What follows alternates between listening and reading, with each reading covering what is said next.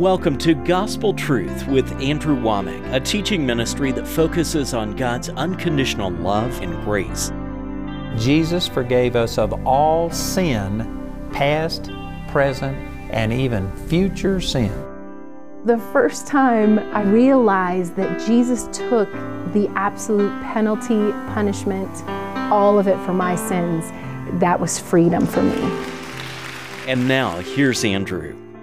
Welcome to our Thursday's broadcast of the Gospel Truth.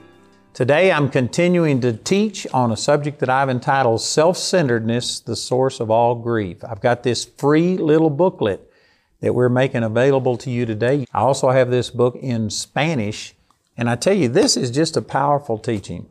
I've shared a lot of really good things. If you've missed any of this, please go back to our website, awmi.net and you can see this entire week's worth of broadcast, or you can get this free teaching uh, by getting the book. And I promise you, it would change your life. I've been using as kind of the foundation scripture. One of the things that the Lord really used to open uh, up my understanding to this is Proverbs chapter 13, verse 10, where it says, Only by pride cometh contention. Only. That's the only reason. And yet most of us think that, no, it's what this person did to me. No, it's not what people do to you that make you angry because Jesus had people treat him worse than any of us have ever been treated, and he was able to still say, Father, forgive them, for they know not what they do. It's not what's going on around you that makes you angry, it's what's inside of you that makes you angry. And specifically, there's probably multiple things, but the root of all of it is your self centeredness. The fact that you are so alive to yourself that you are so focused on yourself, that you are so promoting of yourself, is what makes you so sensitive to what other people think. When you get to a place to where you, it's not all about you, that you've actually fallen in love with God and other people more than you love yourself, you'll find out that it just, it's like it takes the dagger out of your heart. It takes this anger. It takes this streak of, of selfishness out of your heart when you fall in love with God and other people more than you love yourself. And sad to say, there's not a lot of Christians that have come to that. You know, there was an instance in uh, Pritchett, Colorado, and I pastored a little church there. We had seen a man raised from the dead, and it was just a town of 144 people. There was 10 people in the church before I got there. I held a meeting. We saw a man raised from the dead, and as a result, uh, we started having 100 people come to church. They weren't all from Pritchett, they came from the surrounding areas. But I mean, it was amazing and great things were happening. But um, I was teaching things that were not in agreement with what these 10 people in that church had, had uh, been taught. And some of them even got mad because there was people outside of Pritchett that were coming to church. And they wanted it to be just a Pritchett group. They got mad because I didn't sing out of the hymnals, that I sang what they called nursery rhymes. And so anyway, I just started having people come against me. And there was this one guy who was a friend of mine. And I don't know all the reasons why, but anyway, he got upset at me and he blasted me. He accused me of stealing money from the church. He accused me of all kinds of things. And he just let me have it. Now, in the natural, when something like that happened, I would have taken offense. I would have been angry and bitter. But you know what? I knew, first of all, that the things he was saying weren't true. And I didn't care. I didn't have to justify myself. And somebody might think, well, what, how's this going to affect other people in the church? You know what? That's really not my business.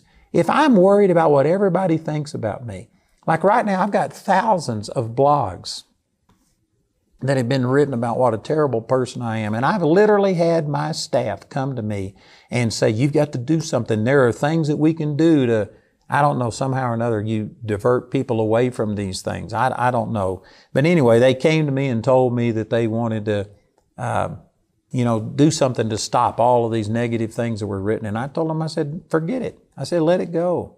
They said, but people are getting the wrong impression. I said, forget it. And then a couple of months later, they came to me and they gave me about five of these websites or, or things that had been said about me. And they said, we need to change it. And I said, look, I told you months ago not to spend any time doing this. I said, I am not here to promote myself. If I get off the track and arguing with the grandstands and trying to justify myself. I might win the argument, but I'm going to lose the race. I said, I do not want any of our resources going to defending me and defending my honor. I said, I'm going to sit here and preach the gospel and God can bear witness with people's hearts or I don't care. It just doesn't matter to me. And there's a lot of people watching this program and think, well, that's a terrible, that's a stupid thing to do. But I believe it's the correct thing to do. Jesus didn't defend himself. You know, today, most ministers would fall all over themselves, apologizing and trying to keep people from misunderstanding them. But Jesus, He just spoke. They said, you know, do something. Show us your supernatural power. John chapter 6. And he, and they said, Moses gave them manna. Can you provide manna? And he says, I am manna. I am the bread that came down from heaven. You need to eat me. And they said, Eat you? Are you talking about cannibalism? And of course, most people today would have just, I mean, they would have uh, done whatever it took to explain, oh no, I'm not cannibalism. Please don't misunderstand. Please understand what I'm saying. That's the way most ministers would be today. They would just spend huge amounts of time trying to make sure that nobody misunderstood them. Jesus went on to say, and instead of explaining himself, instead of trying to, you know, to uh, steer them away from misunderstanding, he just made it worse. He says, I'm telling you, unless you eat my flesh and drink my blood, you don't have any life in you. And there was 5,000 people that were there. And they got so offended at him that they all left. Most people would look at that as failure. I look at that as one of Jesus' greatest moments because it revealed that he was not out to please people. He was not trying to just draw all of these people to himself and wanted everybody to love him. He was telling the truth. And it says in that context, I'm not turning over and reading these verses, but if you look in John chapter 6, it says he knew that these people weren't seeking him out of true love. They sought him because he had turned, he had multiplied the loaves and the fishes and fed 5,000 men, not including all the women and children. They were seeking him and wanting to make him a king because he filled their belly. It was all selfishness. You know what that is? That's pride. And he knew that people who only served him when it was to their advantage, but there was no real commitment to him, he knew that they weren't the followers that he wanted. And so he didn't try and explain himself. They left thinking he was talking about cannibalism. And he did, he just let them go. And instead of turning to the disciples, he still had his 12 disciples there. And instead of turning and saying, I need a hug, could somebody please make me feel accepted? No, he turned around to those guys and he says, Will you leave also? It's like saying, There's the door. If you don't want to, if you can't handle this, you leave too. He wasn't dependent upon people. He wasn't offended when people misunderstood him. He didn't go out of his way to try and gain everybody's favor. He only cared about what his father said about him. His relationship with God literally set him free from worrying about what other people had to think. So back to this story where this person in Pritchett, Colorado was saying terrible things and had an argument with me and said, I mean, things that nobody should say to a person. Did you know the next week I was driving by this person's business and it was my habit to stop in and talk to him and say something. And so I just pulled over and I asked Jamie if she wanted to go in with me and she said, no, I'm staying in the car. So I went in and I only talked to this guy for just a few minutes because he was uh, cool towards me. He didn't want me to be around. He wasn't friendly the way that he normally was. And I came back out to the car and I sat down and I told Jamie, I said, something's wrong with him. I said, he wasn't friendly to me the way he spoke, he normally is. And she just looked at me and she says, are you kidding? And I said, no, I'm, I'm promising you something's wrong. And she had to remind me that he had tried to take the church away from me, that he had accused me of stealing money, having sexual immorality. She had to remind me of the terrible things he had said because you know what? I forgot it. I had literally forgotten that he had said those things. And I know some of you watching this program think, well, you are weird. I think you're weird for sitting there and harboring hurt and resentment. I knew that the things he was saying weren't true. I hadn't done them. Why should I sit there and worry about it? And I just went to the Lord and I cast my care about it over on the Lord. You can get to a place to where honestly, you don't care. You don't have to have people's approval. You aren't codependent. It's not all about you. It's all about Jesus. And if somebody else can present Jesus better than I can, then I don't have any problem giving my platform to them and letting them speak. I don't have a problem promoting other people because it's not all about me. And because of it, I've had people that disagree and there's people that reject me, but it's, it doesn't change me because I'm not saying that I never have a selfish thought, but I am saying I have dealt with this. It's not like I've arrived, but I've left.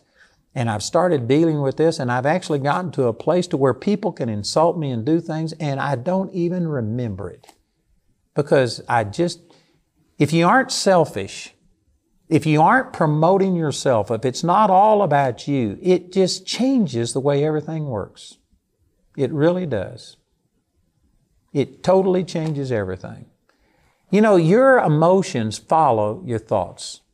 And if you are just thinking about yourself and you're, you're protective and you're, you're fearful and you're worried that somebody's going to say or do something about me, if you don't find your identity in the Lord and your, your personal um, satisfaction and contentment is in what God thinks about you, if you are codependent upon people and having them approve of you, you are going to be one messed up person because I guarantee you Satan's always going to have somebody come along and push your buttons and say something that offends you. You need to get to a place to where you just, it's not about you. You know, if, here's an example. I, I was watching a, uh, a television program one time and it was teaching against uh, capital punishment. The program was trying to get you to do away with capital punishment. I, I, believe that capital punishment is prescribed in the scripture. I'm not excited about it. I think it's terrible that you'd ever have to put a person to death. But in Genesis chapter 9 and many other places, I believe it is prescribed and I believe it's a deterrent and I believe that there's a place for it. So I believe in capital punishment.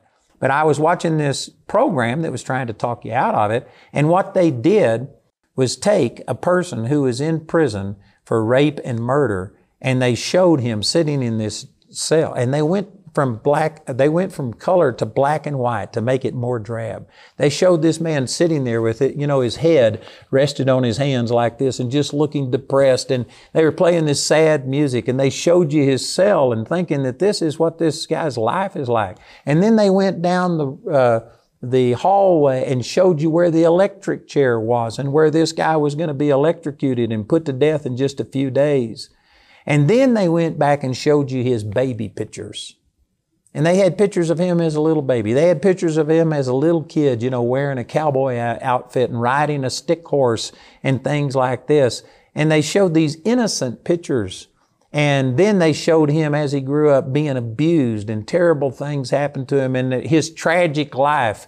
And then they showed you him sitting in the prison cell. And even though I believed in capital punishment, when you saw things from his side and you saw his baby pictures and you saw these innocent things, and then you, you fast forward to see where we are going to put this person to death, you think there's got to be a different way.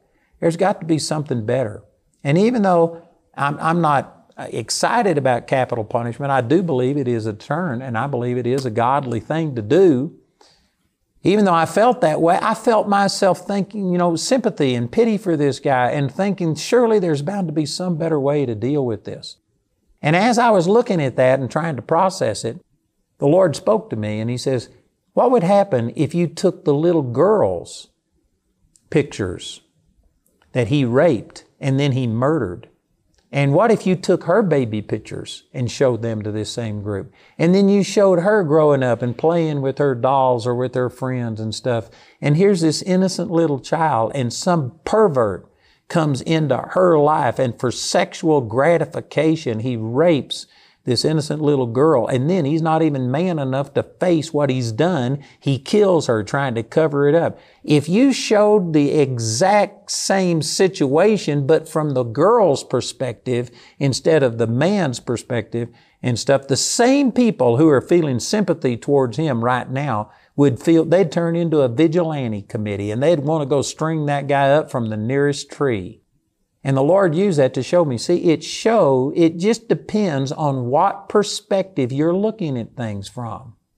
If you are always looking at things from a selfish perspective and always thinking about yourself, it just guarantees that you are going to have a violent, angry response anytime self gets treated wrong. And we live in a fallen world, and self is going to be treated wrong all of the time. Sometimes maliciously, other times just out of neglect because people don't realize how important you are.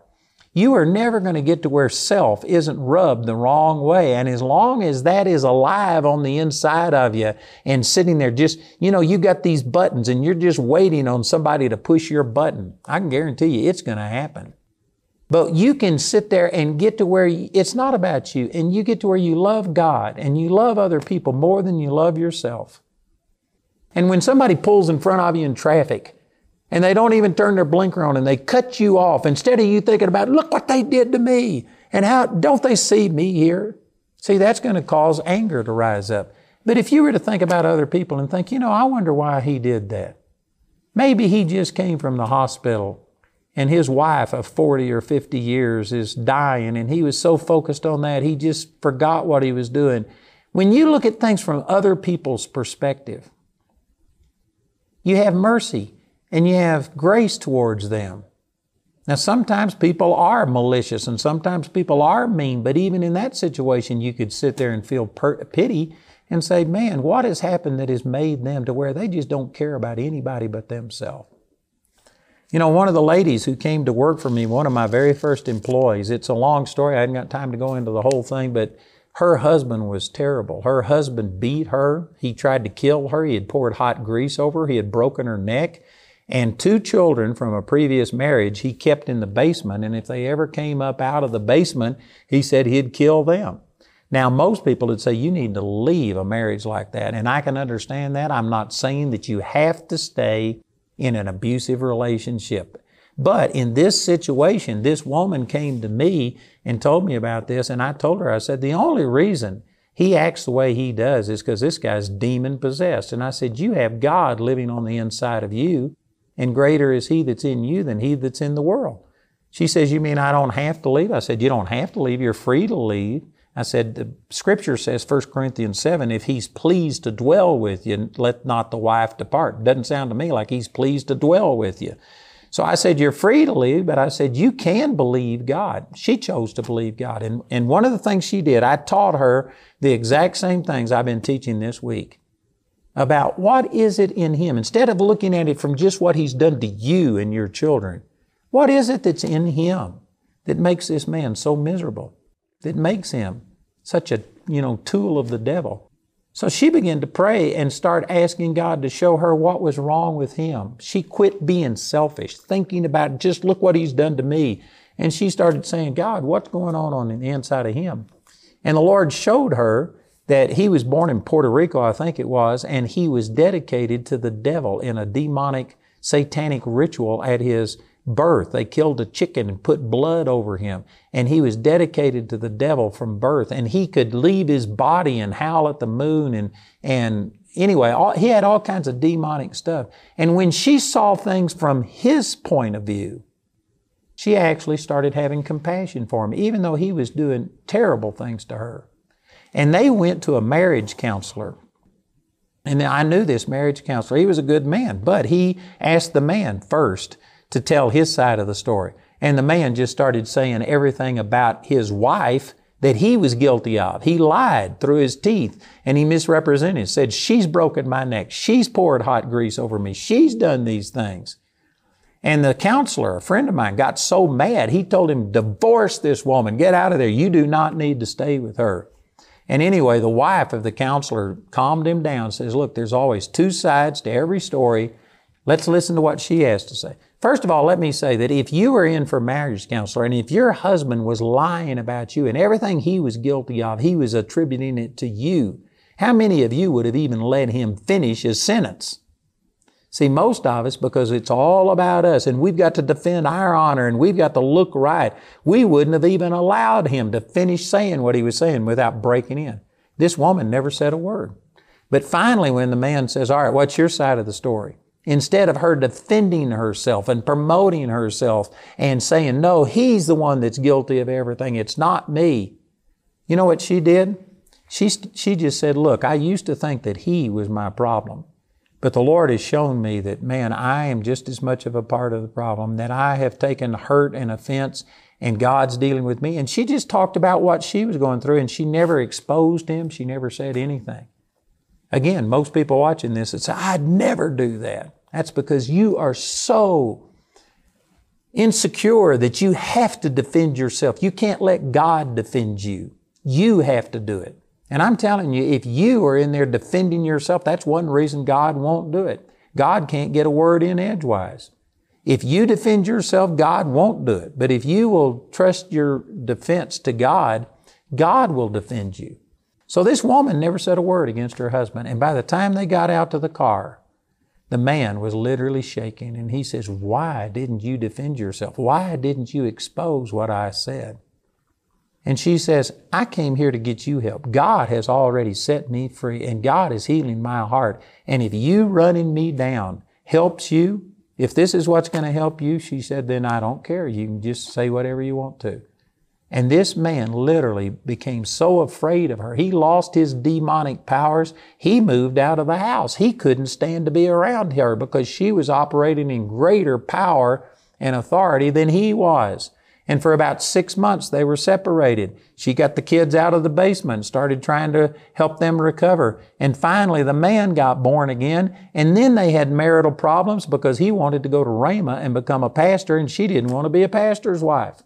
But you know what turned all of that around? In a situation that the vast majority of people watching this program would think that there is no way you take care of yourself, you protect yourself, you promote yourself, you defend yourself when he falsely accuses you. She turned it over to the Lord, and because of it, God did uh, worked a miracle in this situation. One of the greatest miracles I had ever seen. Now, again, I'm not saying that you have to stay in abusive marriage. I'm not saying that you should put your children at risk. You've got a responsibility and you need to hear what God has to say. But I'm saying that the principle that this story I related is teaching is true. And that is that you don't have to defend yourself.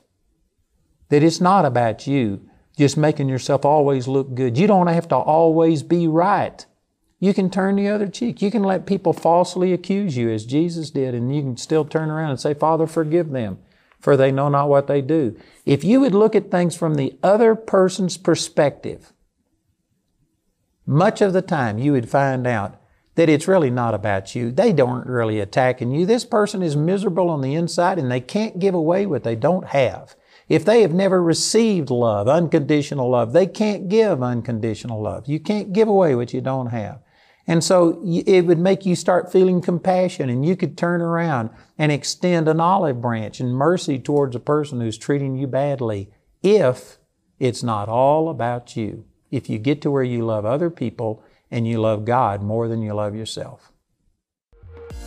Did you hear? About our website? We designed it with you in mind. Now you can browse on all your mobile devices. It's fast, easy, and it just makes sense. Check it out at awmi.net. Andrew's complete teaching titled Self Centeredness, the Source of All Grief, is available in a 56 page booklet. And today, Andrew would like to offer this booklet as his free gift to you when you contact us. I'd like to encourage you to please get this product on self centeredness, the source of all grief. We have it in English and in Spanish. And even though this subject is something that most people don't like to talk about, it's something that every one of us needs. You know, I had a man that told me that he was getting a divorce. He and his wife had already separated, they had already filed the papers, and he just happened to listen to this teaching in his car and it totally transformed his life. He got his marriage back together, and for the last 20 years, they've been having a marriage ministry because of these truths. I promise you, whatever you're dealing with in your life, self centeredness is the source of all of that grief. So, listen as our announcer gives you this information. These are our free gifts to you. Call or write and receive these materials today. Get Andrew's Self Centeredness, the Source of All Grief booklet in either English or Spanish, absolutely free when you contact us. This offer is limited to one free book per household and is only available in the US, UK, Canada, and Australia. This teaching is also available as a single CD or DVD made from our daily television broadcast. Each of these valuable resources is available for a gift of any amount. Go to awmi.net to see all the ways you can get this teaching. We want to say a special thank you to the grace partners of Andrew Wommack Ministries. Your gifts make it possible to put free ministry materials into the hands of many people in need. If you're not already a grace partner, we ask you to pray about becoming one today. You can become a grace partner or order resources through our website at awmi.net or call our helpline Monday through Friday from 4:30 a.m. to 9:30 p.m. Mountain Time at 719-635-1111. To write us, use the address on your screen. I'd like to encourage all of you parents to send your kids to our Kingdom Youth Conference on July the 10th through the 11th right here at our facilities at Charis Bible College. This is the second year that we've hosted this, and I tell you, last year we saw hundreds and hundreds of young people get their life just radically changed. I tell you, you need to become a force for good in your child's life. It's sometimes hard to do on your own. We're there to help you. So make sure that you send them on July the 10th through the 11th to Charis Bible College for our Kingdom Youth Conference.